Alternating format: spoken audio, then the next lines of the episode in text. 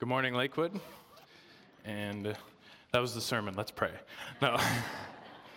um, I am uh, very excited to be here with you all this morning to be able to dig into God's Word uh, together with you. Um, and as uh, Dave just introduced me, I am uh, a long-time Lakewood attender, or semi long time. For some of you, it probably wouldn't be considered that long of a time, but for me, it's been a long time. Over half of the 22 years that I have been alive, I remember coming to the Sunday morning services and going to Sunday school and attending the Wednesday night activities. And as Dave mentioned, I also had the opportunity to intern about three and a half ish years ago. Uh, and that was an incredible experience. And while I interned, I actually had the opportunity to preach then as well. So I'm very encouraged that they welcomed me back after that, because apparently that means that I didn't screw things up too bad last time. But, uh, so today, uh, before we uh, start uh, digging into the word, I just want to uh, mention, yeah, Dave uh, mentioned as well, I am a student at Moody Bible Institute, and I owe this church a thank, huge thank you, because you guys set me up so well for being trained in Bible at Moody. Because at Moody, we hold this, this book, Scripture, the Word of God, in incredibly high regard. It is authoritative, it is inspired, it is useful for teaching, rebuking, correcting, and training in righteousness. It is alive and powerful. And uh, the professors at Moody do an excellent job. They're very insightful, very wise. Uh, we're just constantly going, you know, Bible is literally our middle name at Moody Bible Institute. And Lakewood shares those values with Moody. And uh, I'm very grateful for the training that I received here at Lakewood so that I was able to transition very easily and kind of had a little bit of a head start uh, starting my education at Moody. So before we dive into my passage, uh, or the passage for today, which is going to be 2 Kings 2, uh, and as you're flipping there, I'll give a little bit of uh, background as to why I chose this passage. And number one is that I really wanted to do something out of the Old Testament. As Brent and I were talking about it, this, the Old Testament is a fantastic uh, section of the Bible. Um, and as Lakewood, we believe that, that the entire Bible, Bible in its entirety, from beginning to end, is inspired and useful. And we're kind of living in a time, though, when frequently the Old Testament gets overlooked or ignored or rejected, even. Uh, we have the New Testament now. We don't really need the Old Testament so much. And so I'm going to use an illustration that I heard from a guy named Kempton Turner. And actually, for this, I'm going to hop off the stage because I saw Brent do that a couple weeks ago, and I thought that was really cool. And uh, so I'm actually going to walk to the back here, and you don't necessarily have to turn around. Very thankfully, you don't have to see my face in order to receive the Word of God. Otherwise, we'd all be in a lot of trouble. But I'm going to come to the back here, and I have with me, also continuing Brent's nautical theme that he had a while ago. In my hands, I have a spyglass. And looking at the front of the church up there, I can see the cross. And for the sake of this illustration, that cross will be uh, my relationship with Christ. Uh, and standing here, I have received the gospel message, which is the good news, uh, or the news that uh, in the beginning man was created by God. However, we rebelled, uh, we fell into sin, and therefore fell short of the glory of God. And the punishment for that sin is death, which is eternal separation from God. However, God, in the riches of his love and his mercy, he sent down his son Jesus to die for us, live the perfect life that none of us could and then rise three days later, ascend into heaven, and give us hope that would for the restored relationship with Him in His eternal kingdom. That's the good news, the basic good news of the gospel message. And from right here, from where I'm standing, I'll even take off my glasses, I can still see the cross, and that's good. And technically, that's what I need, kind of in the sense of, you know, the, my basic calorie intake for the day. You only need so many calories, but I, you won't thrive if you only take get that base amount. Um, and in the same way, we also wouldn't want to stop there. With a God as good as the God we have, with a relationship uh, so incredible, we want to know as much as we can. We want to be as close to Him as we can. And that's where Scripture comes in. And Scripture, in this case, from where I'm standing, is like this spyglass. And for every book uh, in Scripture. We go to the New Testament, and I, I look at this cross and I read the Gospels, and that gives me a little bit of a closer look. I can see the cross a little bit better from back here. I have a better idea of who Christ is and his intentions and what he wants in his relationship with me and where he's going. And then I go and I read the epistles, and it expands, and I can see it even still a little bit better. And with every book I read, it expands. And the New Testament, again, is good. But in the Old Testament, there's so much more. And it's what, 30, 39 uh, more books, 27, 39, 66 books in total. And it's like 66 links on a spyglass that gives us an incredibly clear picture of who God is, where He's going, and where we stand in our relationship with Him as human beings. So, the Bible is like a spyglass, but it's also better than a spyglass because we know that the Bible isn't just like a book or something that gives us a better view, but also it is powerful and alive and transforming to those who read it and dwell on it. So, that's why I'm going to be going uh, to the Old Testament, 2 Kings 2. And the second reason that I'm going to be doing 2 Kings 2 is because I love stories. And Kings, the book of Kings, it was originally one book and it just got chopped into two for whatever reason when they were translating the Bible. Kings is a book of stories recording the historical events of the kingdom of Israel in ancient times. There's something just about us as people that we love stories. My favorite memories as a kid are my dad coming reading me bedtime stories. And uh, even if we look at how Jesus taught, so much of his teachings were through parables and sto- stories. So that is what we're going to be looking at today in 2 Kings 2. And hopefully, by the end of my message, we'll see the idea that to bear the revelation of God is an incredible privilege, but also an incredible responsibility. So, uh, we'll start out, and I need to give a little bit of context for where we are here. So, the book of Kings, particularly Second Kings, takes place in the divided kingdom period of Israel's history, which is a particularly dark period of Israel's history and also a particularly confusing period of Israel's history. So essentially, what happens is Solomon, uh, David's son, dies. And he didn't leave the kingdom in a super good spot when he did die. He had fallen into idolatry with uh, the many foreign wives that he had taken, and taxes were incredibly high, labor was incredibly high. And his son, Rehoboam, uh, is about to take the throne. So uh, it says back in uh, 1 Kings 12, where Rehoboam is taking the throne, and Rehoboam has a choice. The people come to him and they say, Rehoboam, the king, this your father, he had, had worked us really hard, taxes are really high. Please tone that down a little bit. We can't continue on like this. And Rehoboam turns to his advisors. And first he turns to the older advisors who served under his father. He says, What should I do? And they say, do what the people ask. Lower the taxes. Don't make them work so hard, and then they'll serve you. They will be your loyal subjects. But it says in uh, 1 Kings 12, um, 8, uh, Rehoboam rejected the advice, of, the advice of the elders gave him and consulted the young men who had grown up with him and were serving him. He asked them, What is your advice? How should we answer these people who say to me, Lighten the yoke your father put on us? The young men who had grown up with him replied, Tell these people who have said to you, Your father put a heavy yoke on us, make our yoke lighter. Tell them, My little finger is thicker than my father's waist. My father laid on you a heavy yoke, I will make it even heavier. My father scourged you with whips, I will scourge you with scorpions. Essentially, you haven't seen anything yet. I'm going to be even harder than my father was. So, surprise, surprise, the people of Israel didn't exactly like that idea, so the kingdom split.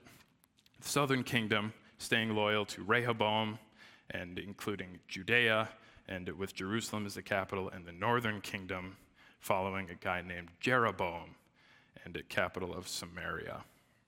So, this is the context of where we are at uh, in this period of his, uh, history in Israel. And it's also incredibly dark because the book of Kings records, and it, there's a kind of litmus test for each of the kings. And in the northern kingdom of Israel, we had Uh, it was 19 kings in total. This period lasted about 400 years. In northern kingdom of Israel, we had about 19 kings, and according to the Bible, none of those kings did what was right in the eyes of the Lord. Not a dismal track record, actually. And Judah in the south actually didn't do much better. They had 20 kings over those 400 years, and according to the Bible, only eight of them did what was right in the eyes of the Lord. Which, according to, you know, I'm a Bible student, I don't do math very often, but according to my math, that's still a failing grade. And ultimately, that is what happened to both of those kingdoms. As God had warned them all the way back in Deuteronomy before they entered the land do as I have commanded you, and I will bless you. But if you disobey me and live in rebellion, then the huge long list of bad things that would happen, and it, which includes the exile and the dispersion that they ultimately faced at the hands of Assyria and Babylon. It's also important to note, though, that during this time, God wasn't silent. He wasn't just letting uh, Israel go on in their sin, nor was he at the first drop of the hat. As soon as they sinned once, he was like, Nope, you're out. Come on into Assyria, Babylon, take care of these guys. I'm sick of them. He was very patient and long suffering. This period lasted for 400 years. And during these 400 years, he had special people, the prophets, who delivered his word to them and called them to repent. That is who uh, one of our main characters today, Elijah, is. He is God's prophet to Israel, calling them to repentance, to return to the Lord, lest they face the consequences of their actions. So, uh, taking it up right at first verse of 2 Kings 2, and uh, this is one of the things about being only able to preach one sermon. This is not a series, so we're going to cruise through this whole book. A book? No, we're going to cruise through this whole chapter. Whew, thankfully, not the whole book. So, buckle your spiritual sermonic seatbelts and we'll jump right into it. When the Lord was about to take Elijah up to heaven in a whirlwind, Elijah and Elisha were on their way from Gilgal. Elijah said to Elisha, Stay here, the Lord has sent me to Bethel. But Elisha said, surely as the Lord lives and as you live, I will not leave you. So they went down to Bethel. So, right away, something that we need to talk about is this event that's about to happen. It is known that the Lord is about to take Elijah up to heaven in a whirlwind. And also, I apologize in advance. You know, the, we're often asked the question is like, when you get to heaven, what questions are you going to ask God? One of the questions that I'm going to ask God is why he decided to make Elijah's servant named Elisha.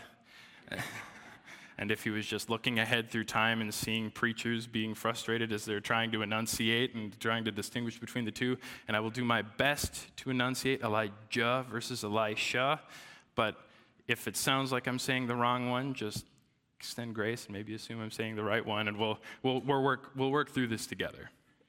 But, so, Elijah is about to be taken up to heaven in a whirlwind. And this is a remarkable event. Uh, the idea of someone being taken up into heaven before they die is not something that happens often at all. In fact, previously in the Bible, it's only happened once in the case of Enoch, and that's all the way back in Genesis 5.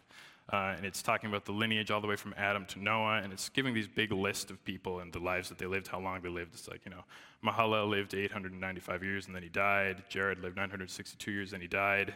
And then it gets to Enoch. It says about him, Enoch lived 365 years. Enoch walked with God, and then he was no more because God took him away. So, Enoch is another biblical figure that we see who did not die, but instead was taken directly up into heaven by God. And we don't know exactly why this is the case with Enoch and even with Elijah, but one of the prevalent theories, which I happen to agree with, was in that day, in those times, Enoch and Elijah, to the people around them, were hope for heaven and a life with God. Because if someone could be taken up by God to be with him in heaven, that was hope that perhaps the same could be done uh, even after death for the rest of people, should they live lives that were obedient to him. So, that's one possibility. So, but what, whether we know why or not, it was about to happen. Elijah was a Jah was about to be taken up to heaven in a whirlwind. And then Elijah asks Elisha to stay behind. Says, Stay here. The Lord has sent me to Bethel. And Elisha essentially refuses. He says, No, as surely as you live, the Lord lives and as you live, I will not leave you. And we ask the question then, why would Elijah ask Elisha to stay behind? And then, if Elijah, or even told Elisha to do that, why would Elisha refuse? And essentially, what's probably happening here is Elijah is testing Elisha. The role of prophet in Israel is incredibly important and not easy. So here, Elijah is offering essentially Elisha. It's like, hey, don't have to do this. You can stay here. You can walk away now. He's testing to see if Elisha is committed both to him and to his future role as prophet to Israel. And Elisha remains loyal, remains committed. He says, As surely as the Lord lives and as you live, I will not leave you. He accepts the responsibility, the incredible responsibility and the incredible privilege that is to bear the revelation of God. So they went on down to Bethel. And uh, the company of prophets at Bethel came out to Elijah, Elisha and asked, Do you know that the Lord is going to make take your master from you today? Yes, I know, Elisha replied, but do not speak of it. And this company of prophets, it's not a, like an actual group of prophets themselves. What this is more like probably is just a group of people who are uh, recognize Elijah as prophet of God and are followers of him. Uh, they recognize his authority that comes from God, and so they obey uh, and listen to what he has to say. It's like a guild uh, almost. So they come out uh, and essentially, Elijah is doing a kind of farewell tour to those who are loyal to him in Israel. And then they see Elisha and they go over to him and they say, Hey, you know, your, uh, your master's being, you know that your master's being taken away from you today, right? And this appears to be a little bit of a tender spot for Elisha. And he gives the very human reply, Yep, I know. I don't want to talk about it. Please just leave me alone on this. Do not speak of it. And there's a little bit of comfort, I think, that can be found in this, that we see such human responses coming from the prophets, but also in the fact that Elisha is grieving the upcoming loss of his mentor, a person who he loves dearly and has a relationship with. And this is despite the fact that he knows that his master is about to be taken up into heaven to be with God. And it's a reminder for us that separation, and this, uh, one of my wise teachers at Moody, uh, Professor Elizabeth Smith, uh, one of the pieces of wisdom that she mentioned in class just briefly, but it's stuck with me ever since, is that we as humans were never intended for, separation. That's not how we were created. Uh, and when separation does occur, it is like a death, uh, whether it is actually a death or not, because we are now unable to continue on in a relationship that we were created to do. And so, whether that comes through actual death or because uh, someone simply leaves our lives and we are no longer able to communicate with them and continue in that relationship with them, or we think of spiritual life and spiritual death and what that really is. And spiritual death is separation from God, and spiritual life is restoration to that relationship with Him. And so we see Elisha grieving this future separation from his mentor, which is like a death, and which we can see and we can understand that it is okay to grieve those who we lose and who, are, who we are separated from, even if we know they are going to heaven, because that is not what we were created for. So, uh, they go on. And Elisha, Elijah said to him, Stay here, Elisha. The Lord has sent me to Jericho. And he replied, As surely as the Lord lives and as you live, I will not leave you. So they went to Jericho. And the company of prophets at Jericho went up to Elisha and asked him, Do you know that the Lord is going to take your master from you today? Yes, I know, he replied, but do not speak of it. And again, we see essentially just a repetition of the events that we just saw where again, Elijah extends him the opportunity hey, you can stay behind if you want to, tests his commitment, because to bear the revelation of God is an incredible gift, but also an incredible responsibility. And again, Elisha refuses to leave, stays with him, remains committed. And again, they go into now the town of Jericho, and the same thing happens where this company of prophets, they come up and they kind of, it's like people poking at a sore spot that you have and just continuously jabbing. And this is the second time that he's having to deal with this. He's already a little tender about it. And I can just imagine how kind of irritated he is with this kind of stuff at this point. He's like, Yes, I know, don't speak of it. I'm just trying to uh, make the most of the remainder of the time that I have with my master. So then it goes on, verse 6. Elijah said to him, Stay here, the Lord has sent me to the Jordan. And he replied, As surely as the Lord lives and as you live, I will not leave you. So the two of them walked on. Third confirmation of Elisha's commitment to Elijah and his future role. It's, and those of you who know me know that I'm a gigantic Lord of the Rings fan. And it's what I, something that kind of comes to mind as I'm reading this is just Frodo and Sam. Uh, and Sam with Frodo. And Frodo's like, You don't have to come with me, Sam. Stay behind, Sam. This is my burden, Sam. You don't have to do this. And Sam is just loyal to him, sticks with him to the very end. And that's what I see with Elijah and Elisha here. So, two of them walked on. Fifty men of the company of the prophets went and stood at a distance, facing the place where Elijah and Elisha had stopped at the Jordan. Elijah took his cloak, rolled it up, and struck the water with it. The water divided to the right and to the left, and the two of them crossed over on dry ground. So, what's happening here is these men from this company of prophets are kind of following Elijah and Elisha, and it says they're uh, standing at a distance because, again, everybody apparently knows that Elijah is about to be taken up to heaven. We don't see where this is revealed in Scripture, but it was revealed, and it's apparently uh, the news of the town because everybody knows what's about to happen.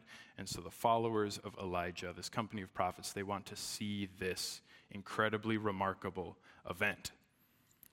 And then they get to the Jordan River, and Elijah takes his cloak. And cloak is how uh, the NIV, which I'm reading from, translates it, but I do really like how the NASB translates it when it says his mantle, just because of the double meaning in English and the significance. Because not only does mantle essentially mean cloak, but it also means role or position.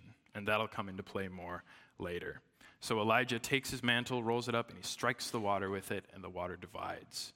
A miracle that we've seen several times in the Old Testament. And they cross over on dry ground. And when they had crossed, Elijah said to Elisha, Tell me, what can I do for you before I am taken for you? Is, they know they're in their last moments together, and before he is taken, Elijah is asking Elisha if there's anything else he can do. There's a kind of irony that Elijah is about to be taken away, but he's asking Elisha if he has any last requests.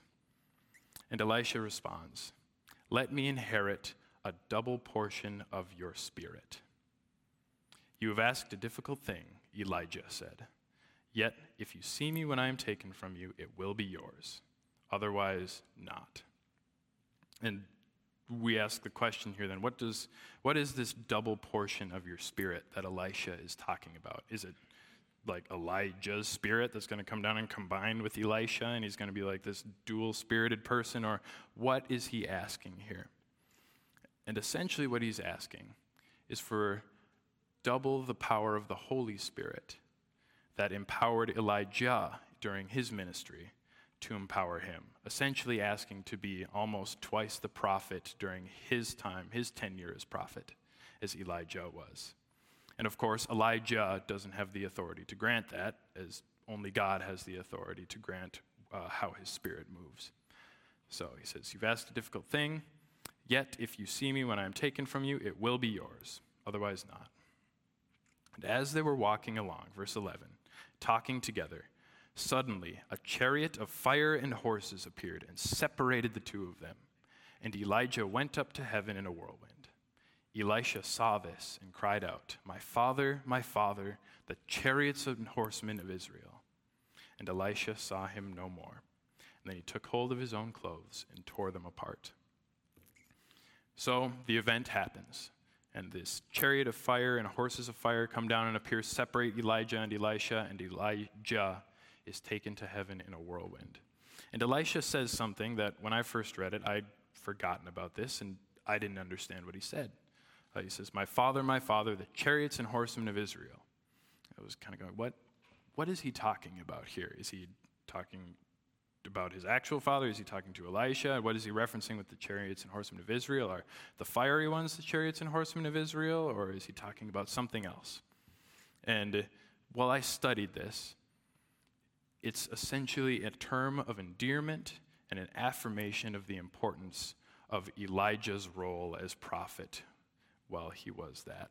My father, my father. Elijah is a father figure to, to Elisha. They've lived life together. Elijah has taught Elisha essentially all he knows uh, about being a prophet, and they've walked together for however long now. My father, my father. The chariots and horsemen of Israel. Chariots and horsemen in ancient times were the powerhouse of any military. They were some of the most powerful units what you'd want to see on the battlefield in the defense or offense of any nation. And in the same way that chariots and horsemen were the powerhouse for the military defense of a nation, Elijah was the powerhouse for the spiritual defense of the nation of Israel. So as Elisha sees Elijah being raised up in the whirlwind, it's a farewell and a recognition of his role. My father, my father, you were the chariots and horsemen of Israel. And interestingly, actually, on Elisha's deathbed, much later on in Kings, we see uh, the king of Israel saying the same thing to him as he's dying. My Elisha, my father, my father, the chariots and horsemen of Israel. And Elisha saw him no more, and he took hold of his own clothes and tore them apart. He grieves. He grieves the loss of relationship, the separation, like a death. So, after that, he picks up the cloak that had fallen from Elijah, or the mantle that had fallen from Elijah. Picks up the mantle that had fallen from Elijah. At this point, he is taking on the role of the prophet of Israel. But we see here, he took the cloak that had fallen from him, the mantle that had fallen from him, and struck the water with it. Where is the Lord, the God of Elijah? he asked. When he struck the water, it divided to the right and the left, and he crossed over. Even after seeing Elijah be raised to heaven in a whirlwind, he still had questions. He still was feeling the grief, and he still asked God for confirmation. Where now is the Lord God of Elijah? Are you with me? Am I your prophet now? And God confirms it and the waters part before him, just as that he saw part before his master only moments ago. So he's able to cross on dry ground. And then in this next session, section, verses 9, uh, essentially through, uh, excuse me, verses 15 through uh, 18, it's this strange section where the company of the prophets of Jericho were watching him. They, they said, The spirit of Elijah is now resting on Elisha. They recognize this. He is now the prophet of Israel. And they went to meet him and bowed to the ground before him. Look, they said, we, your servants, have 50 able men. Let them go and look for your master. Perhaps the Spirit of the Lord has picked him up and set him down in some mountain or some valley. Maybe God just moved him, didn't really take him up uh, to heaven. He just moved him somewhere else. No, Elisha replied, do not send them. But they persisted until he was too ashamed to refuse. All right, fine. So he said, Send them. And they sent 50 men, who searched for three days but did not find him. When they returned to Elisha, he was staying in Jericho. He said to them, Didn't I tell you not to go? Essentially, what did I tell you guys? I saw him being taken up into heaven. I saw the fiery chariots and horsemen. He's in heaven now. He's not anywhere on this earth anymore. And so these next two sections, first verses 19 through 22, it's uh, Healing of the Water is the title in my Bible. And while he's in Jerusalem, uh, excuse me, while he's in Jericho, the men of the city said to Elisha, Look, our Lord, this town is well situated, as you can see, but the water's bad, the land's unproductive. Bring me a new bowl, he said, and put salt in it. So they brought it to him. Then he went out to the spring and threw it salt in it, saying, This is what the Lord says I have healed this water. Never again will it cause death or make the land unproductive. And the water has remained wholesome to this day, according to the word Elisha had spoken. where the message of God and the messenger of God is received and listened to and accepted, it brings healing and restoration. And it is further confirmation of Elisha's role as prophet as he is continuing on in these miracles. This next section, verse 23 to the end of the chapter here. From there, Elisha went up to Bethel. As he was walking along the road, some youths came out of town and jeered at him. Go on up, you bald head, they said. Go on up, you bald head. He turned around, looked at them, and called down a curse in the name of the Lord. Then two bears came out of the woods and mauled 42 of the youths. And then he went on to Mount Carmel and from there returned to Samaria. Let's pray. this is a strange passage, a little tricky. I wasn't sure that I was going to do it at first when I was looking over this because, it's like, man, this is just such a bizarre section. We read this and it's like, what, what is going on here? It's like some kids come out and make fun of Elisha for being bald, and so he calls them bears out to maul him. It's like, what? This doesn't sound right. Would God do something like this? And this is actually a section that atheist, uh, atheistic apologists of sorts, they've used this to point out it's like, how could a good God do something like this? And it's caused a lot of people to have a lot of questions. And the shorter answer to this, because I don't have a ton of time to dig into it, uh, you could, there have been books written on this passage. But we need to recognize a couple things. There are clues in the passage that give us a little bit more information that kind of help us figure out what was going on here. So the first one is location. This is outside the city of Bethel. And Bethel in the northern kingdom, uh, we read actually previously uh, in uh, Golden Calves of and Dan in 1 Kings 12. Uh, and we're not going to read it for time's sake, but Jeroboam, when he's setting up the northern kingdom, Jerusalem was in the southern kingdom of Judah. And Jerusalem was where the temple was. And the temple was where the Lord said, This is where you will do your sacrifices. This is where the priests will be. You will worship me here. Essentially, because if you set up other places of worship, you're going to mess it up. So we have this place that you will worship me at the temple in Jerusalem. But this was a problem for Jeroboam, the king of the northern kingdom of Israel, because if all of uh, if the people of his kingdom had to go to the southern kingdom of Judah to Jerusalem to worship, that would undermine his authority. So he builds two golden calves, ring any bells of a certain Exodus story, and tells the people of Israel that these, this is the God, these are the gods that have brought you out of the land of Egypt. You can worship them. And he sets up these two golden calves, one at Bethel and one at a city called Dan. So this city is a center of idolatrous worship and largely rejects the prophets of God.